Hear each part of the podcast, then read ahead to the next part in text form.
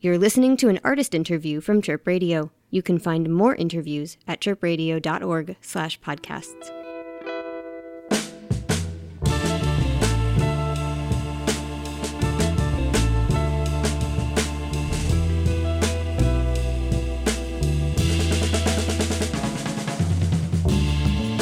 I got a little taste of your love the other day, and I just can't get enough. Hey, this is Mick, and you are listening to a Chirp Artist interview. I am on the line with Alex, Sal, and Josh Good man. Pretty good, Thanks yeah. for having us. of the California soul band, Thee Sacred Souls. Tell me about the origin story for the band. Like it, the band kind of developed in phases, right? Like it was originally a two-person band, and then and then you brought on a singer. Or how did how did this all work out? Uh, this is Alex. It started out when uh, me and Sal we we played a house show together. Our bands were playing a show together, and uh, we just started talking, and we figured out that we both were really into like oldies and that that kind of like lowrider soul type of sound, and and we just started thinking about starting a project together to to bring back that that rare sound. We just got to recording in my garage. I have like a little home studio set up and uh, from there we started cutting some instrumentals and we just really needed to find a singer. So like out of the blue i i, I see josh on instagram and the first thing that caught my eye or uh, caught my ear actually was that he just kind of had like a sound like marvin gaye and i just instantly like att- attracted me to hit him up and and we as soon as we hit him up the first jam session like he recorded rose from there like we just been a, a good writing team. This is Josh here. I was doing solo stuff and I didn't think I was going down that route. I think I wanted to incorporate soul into whatever songwriting I was already doing, which was kind of a hodgepodge of things I was into. But it, but then meeting Sal and Alex and hearing about the project, it felt good to dig into to soul a little more, especially being that being an African American it felt it feels good to kind of look back at the history and pick and choose the things that really resonate with me for writing and i'm sure the, the guys think the same with with their inspirations with soul Yeah, and you guys are all fairly young, right? Like, how did um, how did you all sort of discover soul music and decide that that was what you were going to play instead of like, you know, maybe a more contemporary genre like punk or hip hop or maybe heavy metal? This this is Sal. I think we we pretty much all to to some extent, you know, grew up on a certain type of soul, whether it was lowrider soul, oldies, you know, classic soul, or you know the the mainstream artists. You know, I think we all kind of grew up on it, and you know, so it kind of just it it stays with you even even growing up. You know, we all we all played in different styles of music, you know, in bands before. We all still, you know, loved soul music, and it kind of I think it just kind of stuck with us as we grew up. And now you're signed to probably one of the biggest soul labels still running, Daptone. Um, how did how did that happen? That's pretty incredible. When we first started, we had posted like a few little snippets of our, our demos that we were working on on Instagram. Instantly, like we we had a good response to those to those little demos, and uh, because of that, we had a, a guy hit us up and he asked us if it was okay for him to send our demos to Gabe Roth. We were just kind of like, okay, let's see, let's see where this goes, you know. He sends me a text and he's like, "Let- let's just say, uh, expect a call from Gabe Roth. You know, Gabe Gabe calls us up and uh, he he makes it out to our second show ever. And after that gig, like he just wanted to work with us, and it was only like maybe maybe a few days after that second gig that we went into the studio with him and we tracked Rose and Weak for Your Love.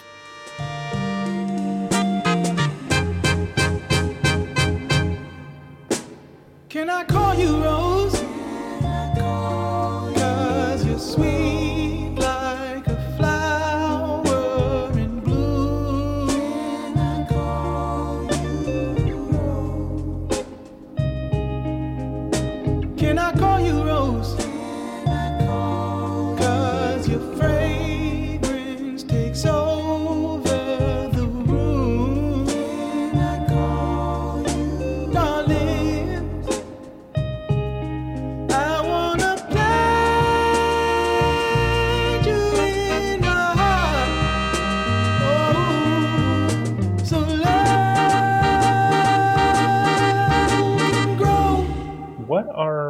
Some of the um, sort of direct influences uh, that went into call me? Uh, it, can I call you Rose? Like there is a very classic vibe to it, but um, it seems like you're also going for uh, for a very specific sound. It's not just you know uh, sort of a hodgepodge. It's very specific. It's very concerted. It feels like. I recorded that instrumental sometime in 2018 before meeting Sal or Josh, and really it was just I was just kind of like improvising on this kind of style. You know what I'm saying? Like it was like maybe one of the first songs in in the soul style that I've recorded, and I didn't really like think too much about like pulling from certain influences here and there, but it, it kind of just came together. But uh, as soon as Josh, you know, wrote the lyrics and, and sang on it, just I feel like his his influences of different kind of music just like it, it just made it sound unique specifically for that track. We really like to pull from uh, rare soul that has like some t- like drum breaks and a heavy bass line or some haunting vocals. It, it just depends on the track really but but we're me and sal like collect and collect 45s and we're always looking for some new music to listen to. Pretty much too besides that i mean there's there's all kinds of genres that you know that we pull from even like you know from the three of us you know there's there's like rock steady music you know josh pulls a lot from from indie and and different different artists that he that he's into. And i think when we all get together and and kind of try to write something our our influences all kind of come out in different ways. You know like alex was talking about you know like the rare soul cuts that we that we're always looking for. I'm always i'm always looking for a for a bass line or something that'll stick out to me you know and i'm sure you know the first thing that catches his attention is probably you know like a drum break or something like that so so yeah i think i think we definitely all pull from different from different genres and styles too so i think we get a cool style out of it. Could have been me. It could have been me. Lying on the concrete. There's a knee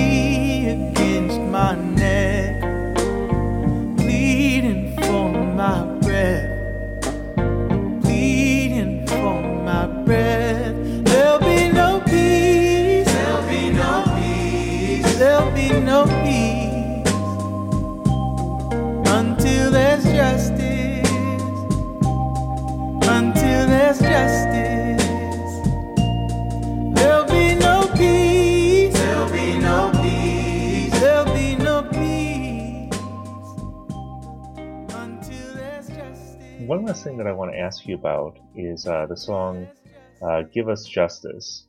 Seems to address some of the s- specific sort of questions of race that came up this past year. Now we're coming up on. I mean, it's it's almost spring again. We're coming up on sort of, I think, the anniversary of the uprisings of last year in just a couple of months. We're just on the tail end of Black History Month do you guys think that um, that like the that like anything has really changed over the over the past year? Do you think people are a little bit more aware of you know the work that needs to be done to change the world in a positive way? Do you think your message is getting out there? I feel like we could we could probably only answer that question through our own lens and sphere. And I'll say, being an African American, I feel like I'm um, a version of of Black culture where I was I feel really lied to by America and school and culture about my culture. As a, when it comes to our message, our message we're just I think translating the energy and, and frustrations that the whole culture at, at, at large has been feeling. It's not like we have a specific message that we're trying to put out. It's more like we're trying to be a mirror to what was going on. And at the time, I was feeling all these feelings. I, I put the like the song kind of wrote itself just because I was really just pulling from current events, which is sad to say. And then musically, Alex heard what I was doing and kind of like I say souped it up. and then Sal Sal came in and and and threw down some bass that souped it up. And I, I think the answer to your question is I think our message is being heard because it's a big it's a part of the bigger message, which is there won't be any peace until there's justice because without justice, peace is just a facade held by the people in power, the people who feel comfortable. Even the even the chorus alone, it wasn't our words. It's, no justice, no peace is what was being yelled out by the protesters being brave and being s- slandered as hate groups and all these things and, and stand in that picket line to to fight for justice. So all we did was take the, those words and put melody behind it, and hopefully it, it stays in um, a beacon of hope. And hopefully our song just kind of like gets to be part of the soundtrack of these movements lately. I hope the change is bigger than it. I, I think the change is real small, but if anything, I think eyes are opened. Well, I, I, I appreciate you, sharing that message with me today, and um, yeah, it's it's a it's a great song. Uh, Give us justice. Uh, all of your songs are great, and um, yeah, I, I appreciate the opportunity to chat with you guys about your music and have you come on our artist interview series and talk with me and you know uh, introduce yourselves to our audience. Thank you. And also, just wanted to give a quick shout out, first names only, of uh, some of the band members who aren't on this interview. Jensine singing with us, and Riley playing keys, and then Shay Shay on the guitar. Absolutely, absolutely. Again, this has been Mick for the Chirp Radio artist interview series with Alex, Sal, and Josh of the soul band Thee Sacred Souls. Thanks again for your time today, guys. Thanks again, man. Thank you. Thank you.